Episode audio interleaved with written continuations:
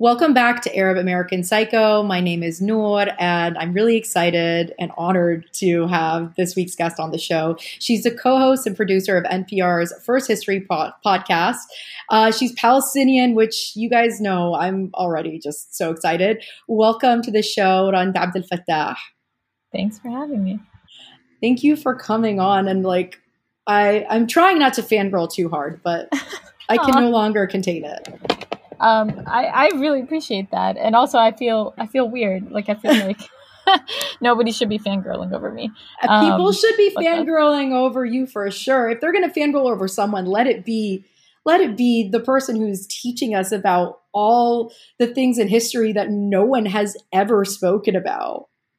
Oh, that's well. That I mean, honestly, that's high praise. Do you, do you see how bad I am at like making sense of um, compliments. Yeah, oh, I really appreciate that. everything you're saying. It means a lot.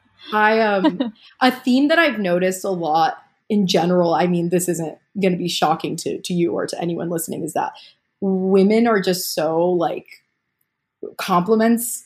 We mm. don't know, and there's never. I will say, there's never. I think uh, a quote unquote like correct way to respond to them because I when someone compliments me, I'm receptive and I'll be like, oh my God, mm-hmm. thank you so much that also makes people uncomfortable. I've noticed. Like there's no just, right like, way. Own it, you mean? Yeah, they don't. That also yeah. like unsettling. I would say uh-huh, most of the time, uh-huh. people seem like they're like, wait, why are you? Why are you? You're not. Just, you're not following whatever script they think yeah. you should follow. Exactly. So I, I don't yeah. even know that there's a right way to receive a compliment. I think that like whatever way feels comfortable, like that's the way. That's the way to receive. Even if the comfortable is uncomfortable. Exactly. Which, exactly. Yeah, yeah. I mean, I don't know. I I think I think there's also uh yeah, I think that was yeah, that was something growing up that was definitely that was definitely there. It was like, you know, you should it's it's like sort of like a um be humble kind of ideology. Yeah. Yeah, yeah, yeah, yeah. yeah yeah that's the right way to put it yeah be humble yeah be gracious kind yeah. of a thing which which is great in a lot it's, of ways but also can be uh, confusing and i mean my parents tried to keep me humble but i was just like no, wrong kid. Um, I'm like, yeah. maybe someone, I, I mean, I, I try to be humble to a certain degree. I don't want to, you know, be like, no, I'm yeah, just super cocky, but I really just never had, like, people would tell me like, oh, your dress is so pretty when I was like five. And I'd be like, thank you so much. My mom bought it for me from, you know, Macy's. Which is great. Yeah. Which is so great. Yeah. And I mean, and, were, were you a middle child? Just, just wondering. I'm the baby. Ah, you're the baby. Yeah. Yeah. Where that, do you that, fall? I'm the middle child. Okay. Okay. I feel like the middle child, you kind of have to, you you just learn to like blend in yes. the wallpaper a little bit. So I think it was, I think it was partly that. yeah, uh, my middle siblings, because there's there's a lot, there's a few. In true Palestinian nature, we, yeah. How many are you total? We're six total. We really are oh, trying wow. to single handedly repopulate a country. Um, how many siblings do you have? I have three, so we're four total. Yeah. Yeah. I mean, that's a that. What is that like being in a family of four? Like, I mean, it was two boys and two girls. Okay. So there was a sort of, I guess, symmetry there. But, yeah. Uh, I mean, I'm sure it's not that different from being in a family yeah. of six because that's true. Although you just have two more names to remember and birthdays to navigate and birthdays. Yeah. Yeah. Did you did you share a, or like did you share a birthday month or a birthday week with a sibling? You know, I my my dad has the same birth month as me, but and now that my siblings have children. Two, uh, my niece and my nephew are actually both born on the same day in the month, in my birthday month, which is March. Um, and so my brother-in-law is in March. But growing up, I was the only, I was only March baby, other than my dad. But yeah, my dad didn't make that big of a deal out of his birthday, so that was that was fine. so you got the yeah, yeah, because yeah, that's the thing, right? If you're all in the same month, that that could be that that's when things could get. Then it's like you're starting to share birthday cakes Yes. And, you know, whatever. Not that we made a huge deal of birthdays anyway. Yeah. Basically, it was an ice cream cake. Um, and that was, oh, wait, that oh, wait, why is it always an ice cream cake? Always cake? ice cream cake. Why is it always With the crunchies, cake? too, yes. right? Like, it's got to be a very Carvel specific. One. The Carvel yes. ice cream yes. cake. And I loved it. And I, I still, still, want that every I, year. I want that right now.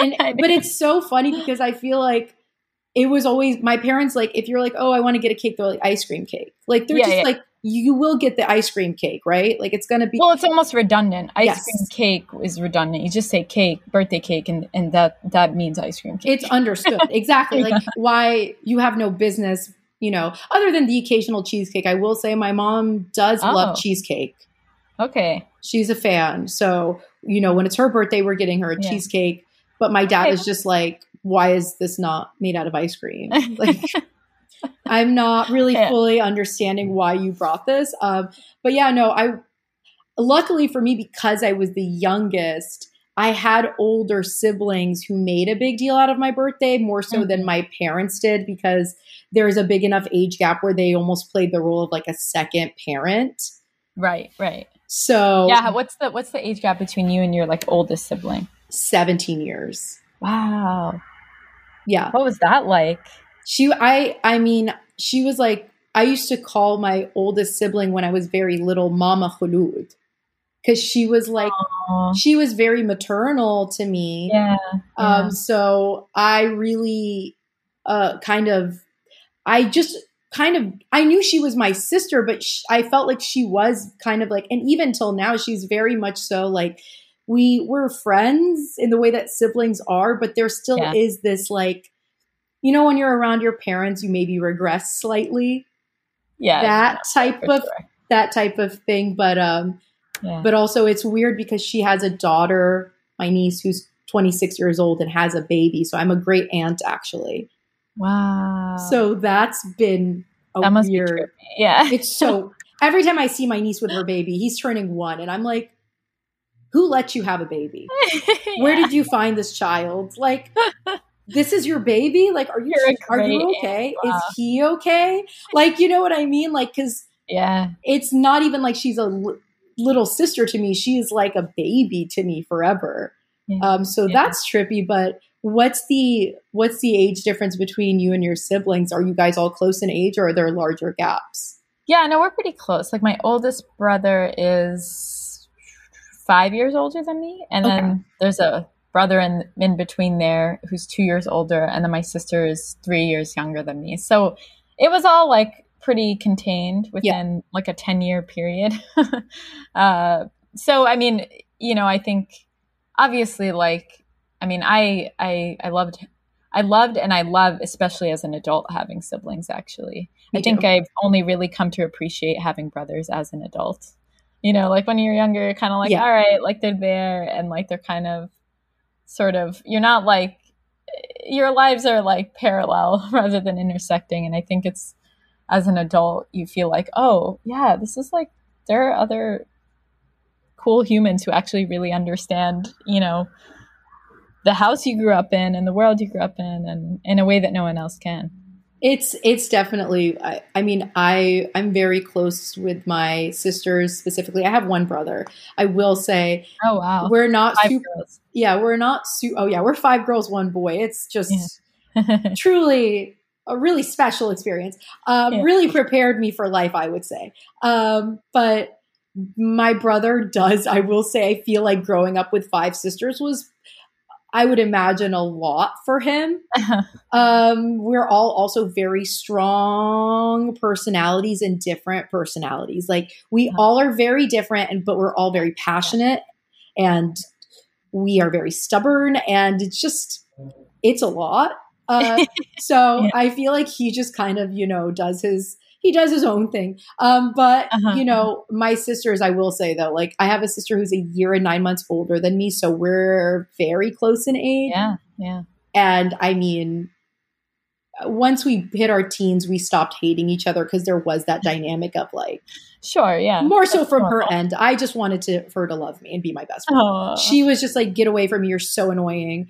Um, but now that we're older, like we, she's my best friend. Like there's no Mhm. question about it. Like she is the person that I'm gonna talk to about everything, and and I I do feel that way with my older siblings. But because there is that significant age gap, it's just Yeah. such a different dynamic because totally. there's also i think and i think a lot of people who grow up in cultures where like respecting elders is kind of ingrained in us so deeply that they're my sisters so there's a certain casual you know Yeah. You know, there's it's casual, but at the same time, you're still older than me. So Uh-huh. there is this like, I need to show you some type of respect. So, like, you know, if my sister who's closer in age to me was, you know, being a bitch, I'd be like, you're being a bitch. But if my older sister is, I'm not going to say that to her. I'm just going to Yeah. respectfully say nothing. Yeah. and glare. Yes, no, I yes. mean, it's, yeah, no, I mean that, that that that's real. I feel like you also probably have just like different cultural references Right. and things like that, right? Yes. Because I feel like once you get past like ten year difference, it's just you're actually like almost in a different generation Right. at that point, Right. right? Um, so yeah, I mean, like with my siblings, it's not because the age difference isn't so dramatic, but but even so, with my oldest brother, you know, like I think partly because he sort of has this um he, he was he's always been this kind of like you know, I'm I'm kind of like you know, I'm going to look out for you, protect your kind of vibes.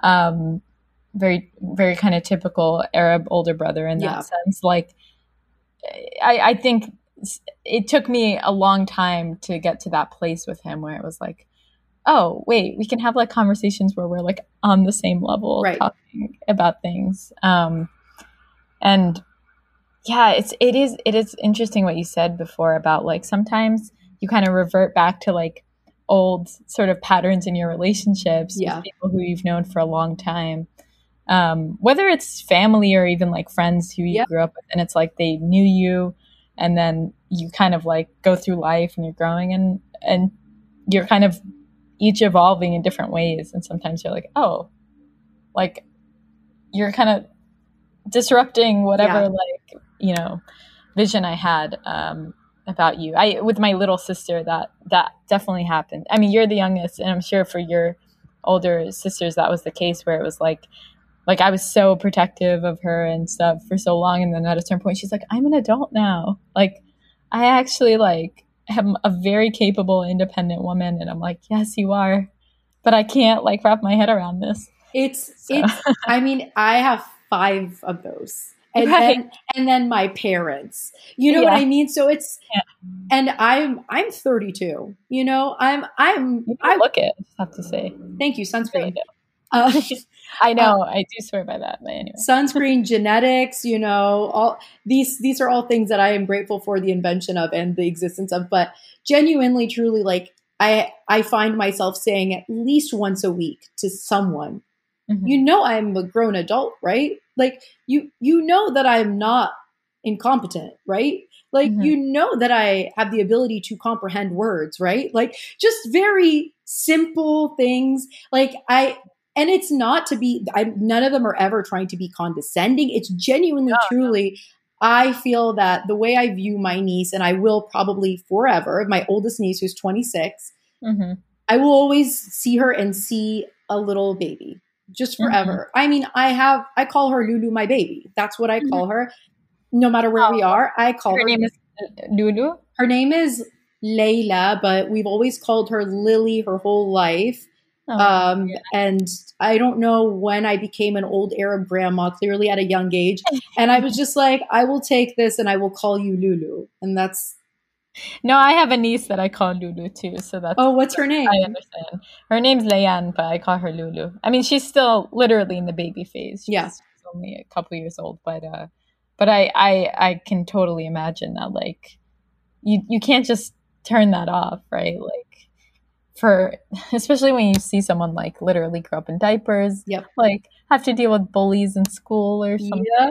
like you know whatever it is. Ugh, yeah. I mean, I have a niece who's 19 and she's a, she just took her MCAT and she's getting ready to, to I guess, hopefully go to med school. And I'm just like, you were a baby. You were just a baby. Like, Yeah. I mean, and I have like a total of 13 nieces and nephews, and they're in all Wow. in different age groups. And like watching them grow is really, truly, I don't know how parents must feel. That's the thing. I like, I know that mm-hmm. like, as an aunt, I feel all of these like feelings of protectiveness and and mm-hmm. you know I think that that also it depends on what your relationship is like and your mm-hmm. personality but because I'm close with my siblings and because I I naturally feel that way towards them Yeah. I just I'm like being a parent seems so stressful because Yeah. I worry about them all the time. These are not Right. my children, and I worry about them constantly. So I'm like, I can't even begin to fathom what parents feel like hmm being responsible for a human being. And I I just, it's No, the yeah, like I I understand. Yeah, Yeah. as I mean, I don't have 13, but yeah, I have I have a good number of nieces and nephews and yeah, I'm just like I feel so so attached to them as is. yeah, Um yeah, it's it's it's actually also it, it kind of amazes me like as like more nieces and nephews are born and as like, you know, ev- like it expands like you think that you would have like a a limit to your capacity to like love and care and be stressed out over like another little person and with like with each new addition to the family i'm like no i i like i care just as much about this like Yes. new you know little creature as like the others and it's it, it- it's kind of amazing um because i i think yeah i think it's also to me a testament of like the fact that even if you yourself are not a parent i'm not a parent Yeah. either um like there's so many other ways to like be kind of a maternal presence slash like this whole idea that like community is what kind of raises a child like i really like see that with my nieces and nephews where i'm like it's so important like of course having their parents is super important but like having that extended network and support system i feel like makes such a huge difference. And sometimes you know like there's downsides to having big families but i think the upside is that you know and like obviously like i think you know in our culture it's like you know you're kind of all in each other's lives and it's like oh yeah, big thing. And, and I, like i've really i really appreciate that. Um and I, I i do think more and more when i think about family and i i talk to people who are like you know you, there's the family that you have and like you foster from the time you're born. And then there's the family you make. And i i think for a lot of people also they they kind of make families and and um, that maybe are not like biological. But but regardless it's like you Yeah. need that. Like you need Oh. some form of that. I mean, I have friends who I I treat like my sisters. Genuinely, I, I I really view them as like I'm protective of them the way I'm protective of a sibling, and I you know I it it doesn't. That's the thing. It is a, I think a little rare though to find people you know and build an a, this other family that like you said might not be mm-hmm. biological but and it's really special when you realize especially i think the older you get i you appreciate it more because.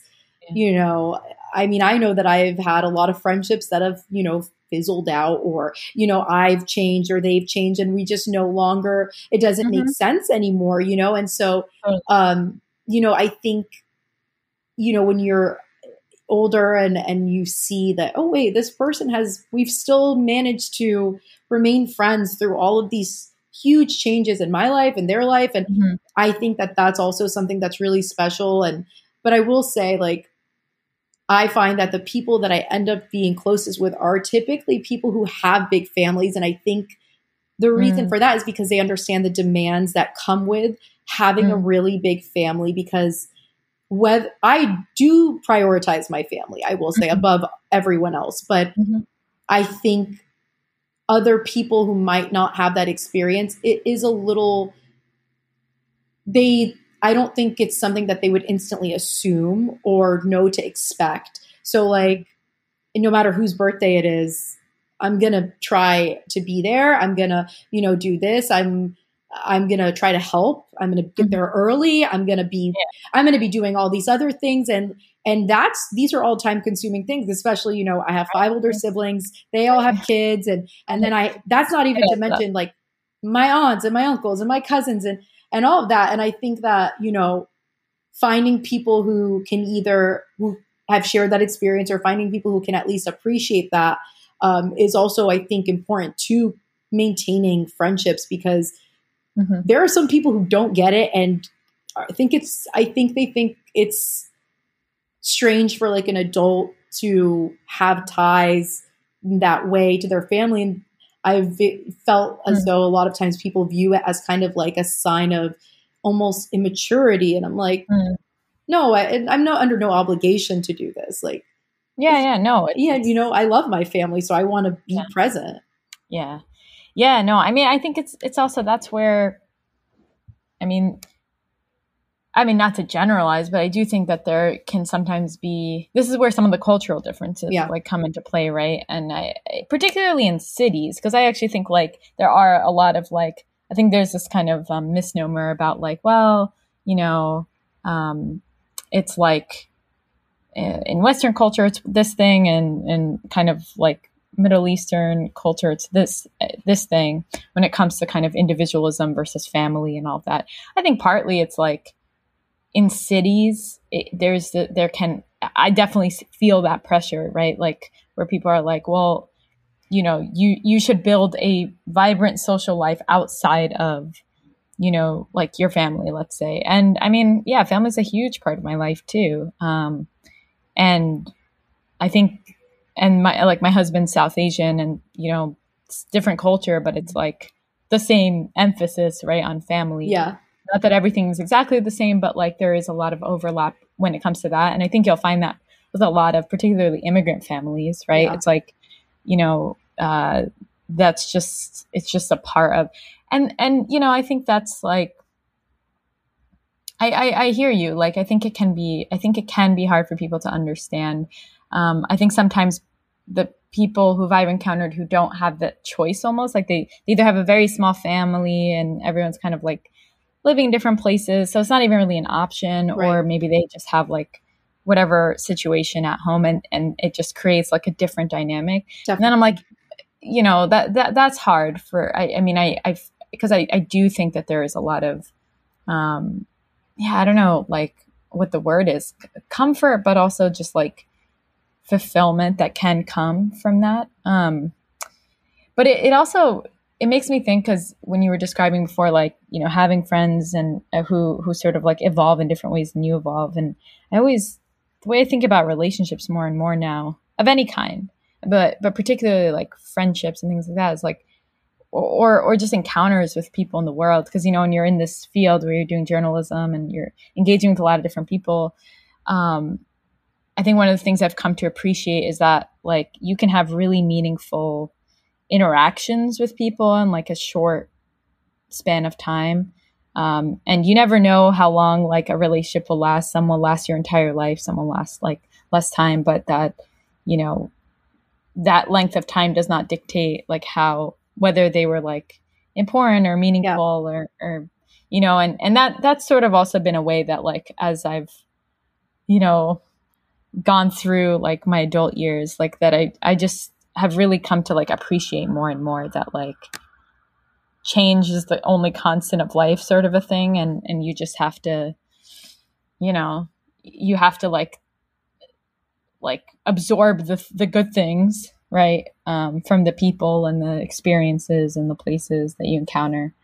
Um, and then just like accept which can be hard sometimes that they're they're not always going to be necessarily like in your life yeah. um like no one tells you that you know when you're a kid right Listen, and and I'm that annoying aunt who's and I've again, I think there's pros and cons to you know me saying, "Hey, listen, this is going to happen," and and giving them the tools. I think something that I'm also like I battle with is letting them just learn on their own because I do think there is more value in in experiences, but at the Right. same time, that maternal aunt Mhm. behavior really kicks in and i'm like I well i don't. I don't want them to go through that that's hard and it's upsetting but it's also like i don't want to also you know stop you because those hard experiences really build character and strengths and you find strengths within yourself that you would have never known existed if it weren't for these you know ish, you know difficult situations where maybe a friendship or a relationship is coming to an end i think um, navigating that is a skill and i think it's a skill that can be utilized in ways that you at the time don't even anticipate and then you know a few years down the line you're you know maybe something to do with work happens and mm-hmm. you have those tools because you've dealt with something that might not be exactly the same but there are similar or there are parallels and and i think that there is something to be said about that that you know growing yeah. and and and moving through relationships i think like you said it's not the length isn't what i think is the most important part i think it's more so like what that relationship or friendship brought you and what right. you um, and the experiences you have and the memories you have and and whether or not it's negative or positive i still think that growth happens when you mm-hmm. are you know interacting with any other yeah. person and and and yeah like i i feel like i talk to people not even i feel like i talk to people for the show specifically usually people who i've never spoken to before we this is the first time we're speaking and you know i have built friendships through speaking to people and it's i think it's such a special beautiful thing to you know be able to meet people and talk to them and and i feel honored anytime someone you know comes on the show. And and it is really it's a great way to to learn more about humans and and different experiences. And i mm-hmm. i just think there it's really really kind of the most beautiful part of life. Is like you said it is constantly changing and evolving but finding those joys and you know meeting people and and and all of those things like i think that is what you know does it does help get through it. It really it really yeah. does help a lot. Yeah. Well and and like what you're saying i mean i think especially the part about like realizing that like hardship is a part of life and that like I think there's sometimes almost like a like a it feels like a tyranny of like happiness where you're like there's this expectation you have like the only um, positive experience is a happy experience. And actually like if obviously like it's not that it's not that I like wish for hardship for anyone but it's sort of like where does resilience come from? What is like, what, you know, what is actually like, what are we meant to feel like in the course of our lives? And I think, you know, um, like on our show, you know, we've been, we've been looking a lot at like sort of you know just sort of the the like myths and things that like we take for granted particularly in in american life because we're we're american and we're in this society. And we and one of the things that we like keep just sort of like talking about sort of peripherally is like the idea that like the pursuit of happiness is is the point of everything right? And and yeah i think about that a lot because like i one that's not attainable for everyone to have to be in a permanent state of happiness but even just the expectation that you should be happy all the time can lead to sadness right? Because you're yeah. like well i'm not feeling that all the time. And i think that's i think there's like a healthy conversation to be had around that that i don't think there's enough space for right in our like in the way that a lot of our like media and and social media and media and, and culture is set up um, so yeah, I mean, sorry, this uh, maybe took us off on a tangent here. No, but I, am like, I, I love it. and I'm like, and it's also like,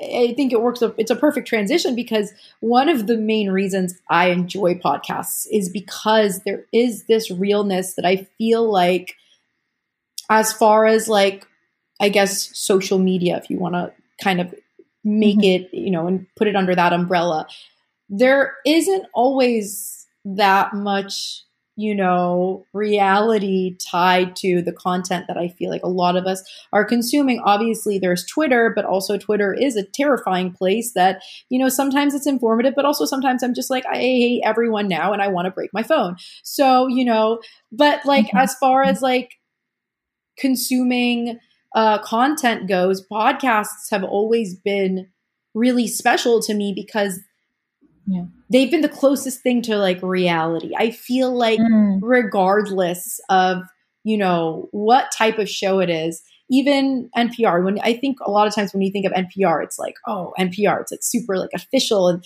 and it's gonna be like just very yeah. like yeah. but I still feel the the reason why I connect with a lot of NPR shows is because you can still sense that this is this person's personality. You know what I mean? Like right, this isn't right, like right. some cultivated or curated yeah. identity like they're the host or whoever is speaking. This is there are are still big elements of who they are and mm-hmm. connect mm-hmm. you can connect to it and there are like i mean there's just specific shows and hosts and and you can just you can feel it and it's yeah. i think even just hearing people speak yeah. you can connect more by hearing a human's voice in a way that i feel like a photo or writing at least for me it doesn't translate in the same way and and i really really enjoy it so much more because there is that human connection that mm-hmm. is there in a way that I, I don't feel that much in other forms of content.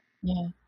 I, I mean, I, I feel the same about like audio and like radio and podcasting. Like it's why, it's why I love making the show we make in podcast form slash radio form because yeah. there it's a, it kind of exists in both but like there is a lot that your imagination can fill in right as you're as you're listening um our show is is like you've heard the show. It's not just kind of like me and Ramtin, my co-host, speaking. Right? We are really trying to like create an experience, and I and I have faith that this medium is actually a good medium to like create the experience. Right? Um, it's why you make the show in this medium, right? Because you can like really like you kind of lean in listening, yeah. um, and that's what we're trying to do with these like historical stories is to um, is to sort of pull people into kind of a different time, a different world, and like give them, you know, give them a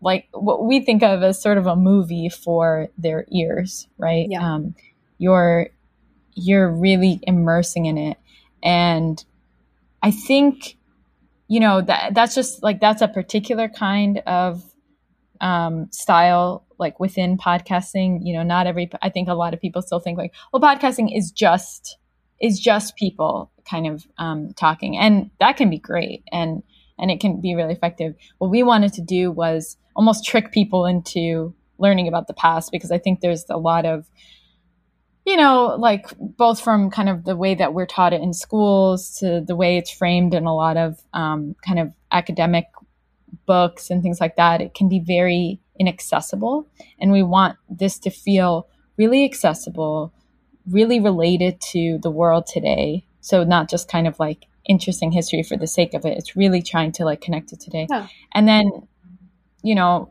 uh, like as a producer, first and foremost, both my co host and I, we started out as producers, right? So that was our passion. And we were like, we're always just trying to incorporate as much experimentation in how we transmit the story, how we tell the story, and um, and yeah, I, I I I hope. I mean, I think the best case scenario of a listening experience is what you described.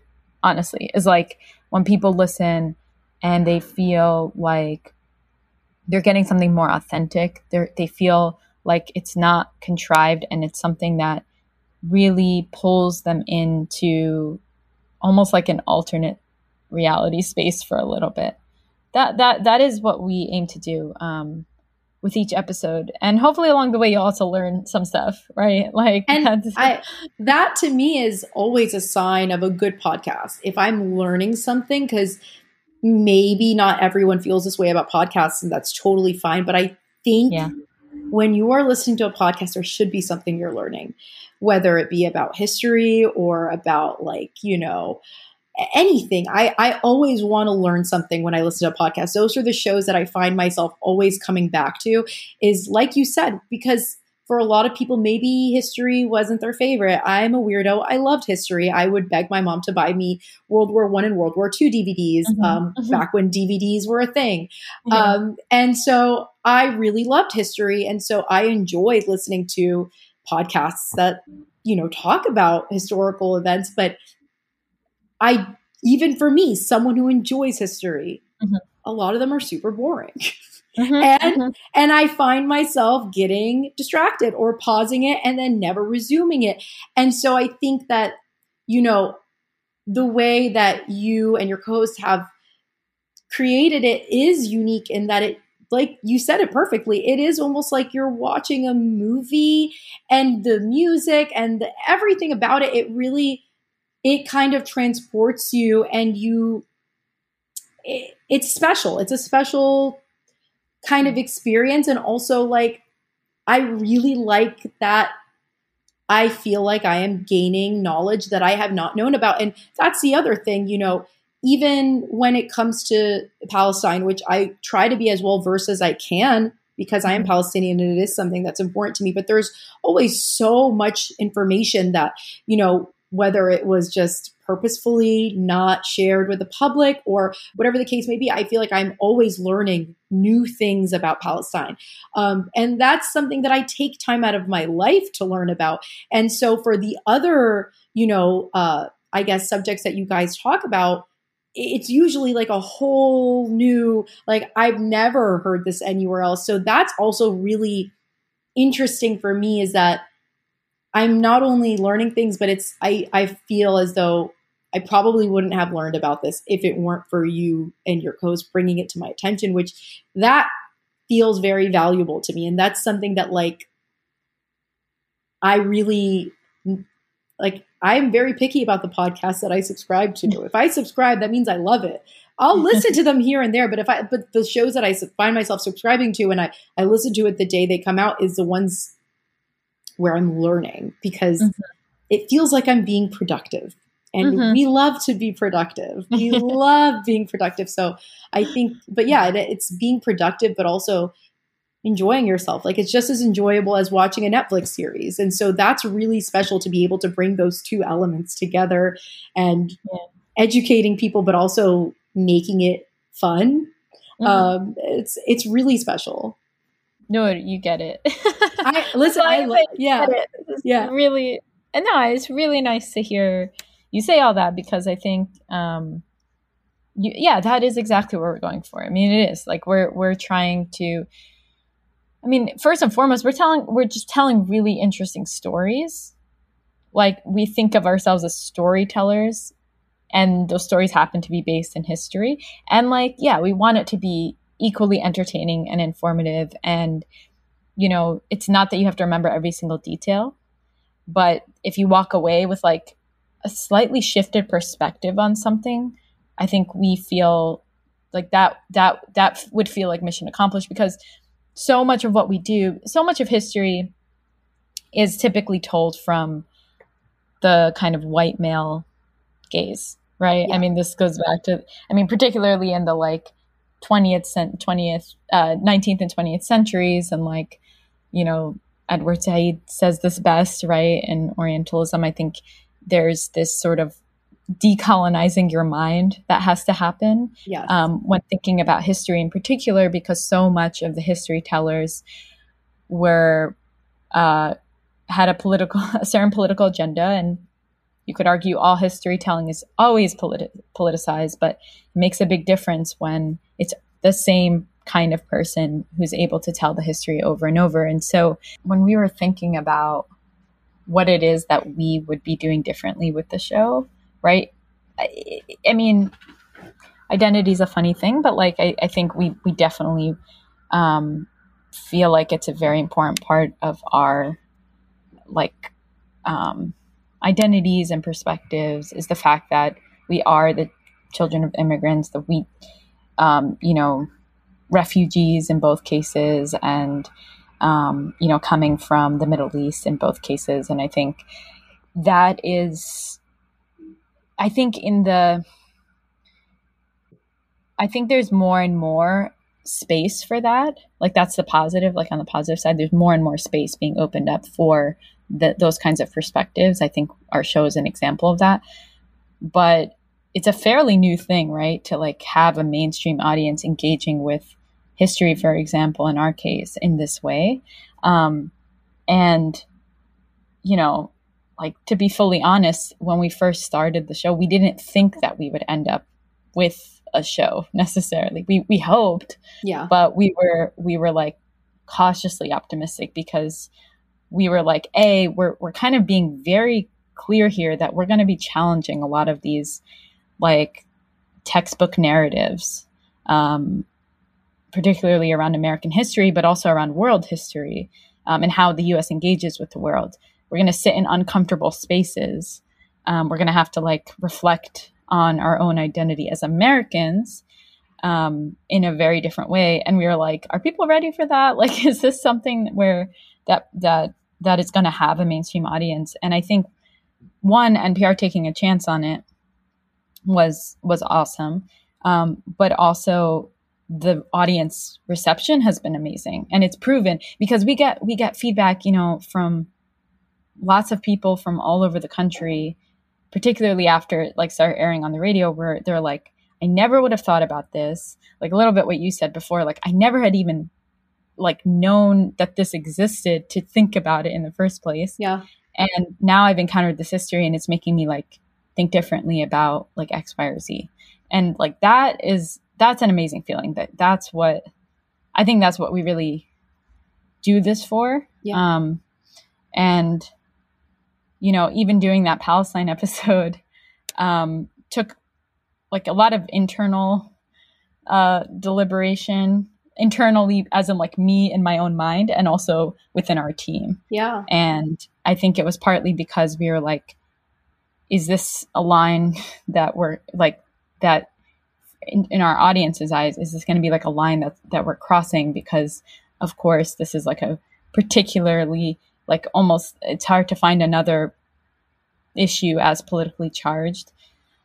And so we were like, it, uh, it going to be okay for us to do this in the way that we do lots of other stories, which is kind of like offering maybe what isn't the like um, standard, you yeah. know, narrative, and um, and we did it, and I think you know, it's it's gonna it's probably won't be the last episode we do on Palestine, but as as kind of a first step, we were really we were really happy that we were able to do to do it, especially in that moment when you know everything was happening um, in Sheikh Jarrah and, and Gaza. And yeah, I mean, I've been pleasantly surprised since the show launched, like at how open and receptive people are to hearing these all kind of like different perspectives and challenging themselves and um I don't know, in a climate where there's so much division. Yeah.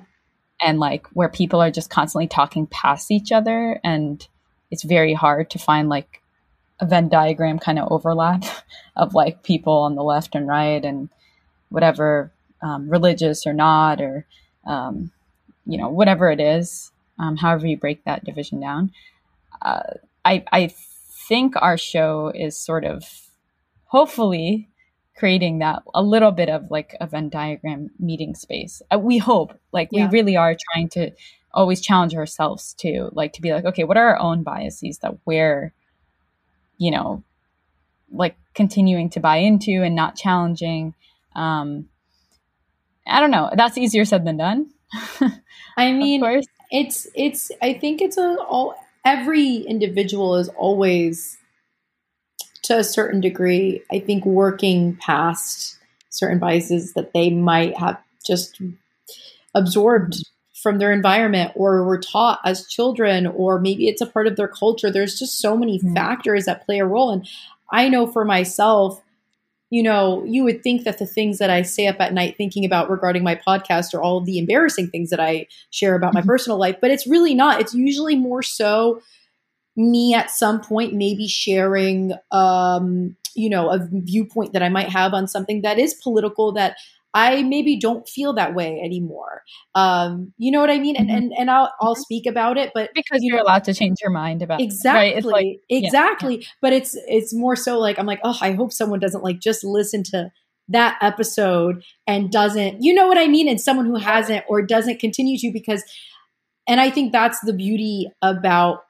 a podcast also is that you can kind of see that person's perspective evolving and and different factors that play a role and um I, I think that we should be allowed to change our mind and I think that it there should be some grace that's given to people and um, you know, not like I was ever like supporting the KKK, but you know, there was a time where I was like, maybe a little bit more uh, patriotic, even though patriotic still feels like a strong word to use. But I definitely feel like uh, the older I get, the more I learn, the more history and facts that I consume that weren't from a textbook, the mm-hmm. more, you know, it becomes a little challenging as an American to even say I am an American. It, it's it's it's something that as a first generation Palestinian American, I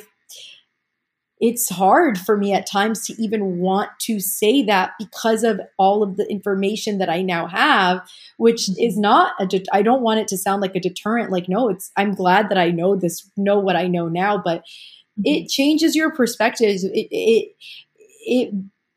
I think that you know a lot of the textbooks that most Americans grow up studying it's mm-hmm. kind of like PR for America. Mm-hmm. And that's kind of how I view it. And so they want to, you know, highlight the wins and they want to highlight the positives. And sometimes that also means manipulating facts, but whatever, that's for a different time to, to discuss. That's a whole other separate conversation.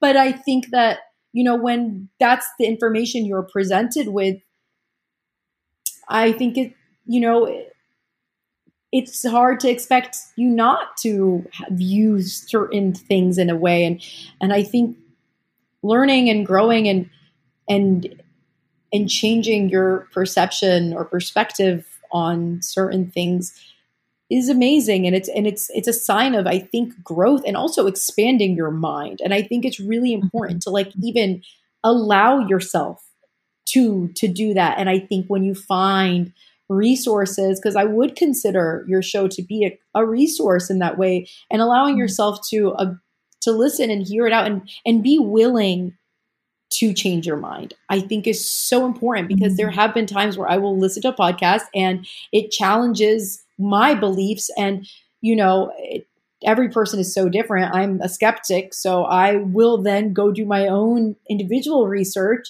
and mm-hmm. a lot of times it does change my mind and and I think the better we get at embracing that, the mm-hmm. the more we are allowing ourselves to like move forward. Yeah. Well, I mean, yeah, I mean, what's what is the point of dialogue if you're not willing to have your mind changed? Yeah. What's you know what's the point of encountering new perspectives if you're unwilling to sort of like truly consider it? Um, and that's not necessarily what's profitable nowadays i think even in media right like i don't yeah. think that that is the like ethos of it um and so there's a lot of like doubling down on you know this is my this is my lane and this is my perspective as a you know uh, as a journalist or media organization or whatever.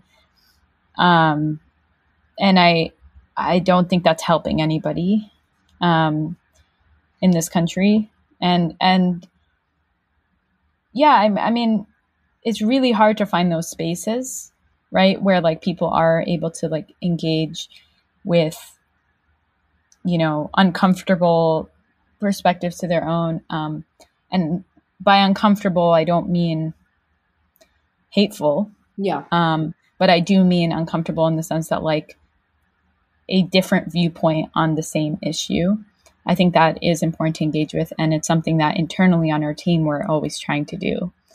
Like that is a big part of our process. Um, and it is one of the hardest things to do because, you know, you think history is, hap- you know, you're talking about the past, right? Like, okay, well, it's outside of the parameters of whatever political conversations are happening in the present. But like the reality is, no, everything about the way that you talk about the past is shaped by the way you're talking about the present. And so I think um, we're constantly navigating that, constantly thinking about that. Um, we have been working on a couple episodes coming up on Afghanistan, and this has been such an important part of that conversation. Is like which perspectives you prioritize because I think, and which you know, there's different reality. There's kind of um, I don't want to say different realities, but one one of the guests we've we've talked to said like there's almost different realities, not just different perspectives. Um, when you look at a history as kind of complex and layered as as Afghanistan, and I think that that is where things get both tricky and and more nuanced and potentially more, I think, useful right? Like if you sit in that uncomfortable space, if you sit in that nuanced space, that's where you start to actually get at some, I think, deeper truths about, um, you know, about a particular place, but also about um, about how we tell history, about how we tell stories, about what history does for us, um, and and you know, it's it's hard to get right every time, and we we do our best. Um, I don't think we necessarily like, you know, necessarily get it hundred percent right every single time. But I think that goes back to that sort of like the humility question. I think it's yeah. important to be humble enough to know that like you're not gonna like perfectly. It's not gonna be perfect every time. But if that is your goal, if you're sincerely trying to um, interrogate your own biases and like you know get at these deeper nuanced truths you're more likely to get somewhere close to there yeah. um and and again we're trying to do all that while really making something that's just like really freaking entertaining that's like like you know that you just can't stop listening to because it's captivating your attention yeah. um so the, the like you know it's it's um it's something that i feel lucky to be able to do um especially you know, in this like news cycle with, you know, the pandemic and all these other things kind of happening, um, policing, all of that, it, it like, it's given us a way to sort of really try to better better understand the things that have been happening around us. And also i mean i guess you could say this is optimistic um, because some history is dark. I mean, like overall history is very dark. That's why dark. I loved you it. Know, I was a little and- emo teenager. I loved how dark it was. That was that was what drew me in. I was like, this is dark. I wanna I wanna I wanna read more about this. There, there is definitely yeah. Yeah, there's yeah. a lot of darkness. Yeah, but it can I be mean, a bummer at the time. It can be is, a bummer. It can be a bummer, yeah. But uh, but I, I do think there is something um, almost hopeful about being able to look at the past and saying, okay, well, like these are the things, the hardships, to kind of get back to that word we were using before. But these are the things that like civilizations have encountered, peoples have encountered, and like it is not an upward trajectory of progress. I don't I don't believe that, but I do think um, you know people have found ways to survive, and um, and I think that's some kind of something, you know. It's something. It, it's something. It's and, definitely, and, yeah. and it also reminds you that like a lot of these things that we take for granted as like inevitabilities are not actually inevitable. Yeah. Um, every historian that we've ever talked to for any episode on any topic, when we ask them, I mean, was this inevitable? They're like, no, like nothing, like history is not inevitable. And that's the thing um, that I think is a source of some hope is like if something is not inevitable, that means it can be changed. And I do think uh, we are in a constant state of change as like humans and, you know, um, like on an individual level and also like on a kind of broader social level, right? So I, yeah, I think, I think our show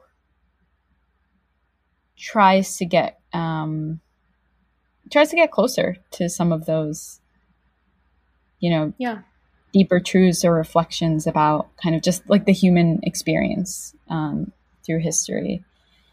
Um, and yeah, maybe yeah, maybe people will find that valuable. I hope people find that valuable. I mean, I again, my audience knows I'm I'm a picky girl. I have a lot of thoughts and opinions and I I treat my podcast that way, and I will say like it's it is it is valuable to me. Like when I listen to the show, I'm there's never been a time that I haven't learned something. So that to me is really exciting, and also like it does challenge the viewpoints that I may have previously made that sometimes are not even very informed views. Like you just gather information and you try to put yeah. things together, and I think that it's really great to hear from you, to hear from your co-host, to hear from the guests that you have on who are always so cool. Like I'm weird. I've never fangirled over like a pop star. I really just the like I just I I no. Some of these historians are Incredible. They're so cool. Incredible. They're so cool. And the nicest people, just for the record, because yeah. they're so excited to share. Like, you know, they've been studying some, you know, these things for decades. And they're just so happy to share this knowledge that they've like gained. Um, and, yeah, and people. It's, and I think that that translates. I think that you can tell that this is a show that's kind of made with people who are all passionate about hmm. history and and and making it accessible and that definitely translates it comes across and hmm. i'm i just i'm so glad that you were on the show and i i there's a million other things i would love to ask you about but for the sake of time um we, we i that'll be in can, part two yeah that exactly there's just going to be have to be a part two um but um new I want you to share, you know, where people can listen to the show. I believe it comes out on Thursdays. Uh, yes. Um, and and then anything that you want to plug or promote. Uh, sure. Yes. Um, yeah, it comes out every Thursday. Uh, we have an upcoming two-part series on Afghanistan um, that we've been working on, and um, I think will be really, really, you know, um, helpful given everything that's going on. Um, and you can listen wherever you listen to podcasts um, on any um, app. Uh, we're also on the radio in some cities. Um, and you can also always go to the NPR website and listen to Throughline. It's one word, Throughline. Um, yeah, I, I thank you for having me on. I mean, it's it's been so nice talking to you, and also good luck with your move. Thank you. No, yeah, it's literally been such a pleasure to talk to you. And yeah, I'm going to um, have Throughline everything linked in the episode description. Um, so you'll be able to find everything there. And then, as always, guys, you can follow the podcast on Instagram at Arab American Psycho, where you will see a lovely photo of Rund. And um, you can follow me on Instagram at Noor E, where I will most likely be, you know, having some type of mental breakdown related to moving. So that will be fun for all. And yes, uh, floss your teeth, wear sunscreen, don't be an asshole. And I will talk to you guys next Sunday.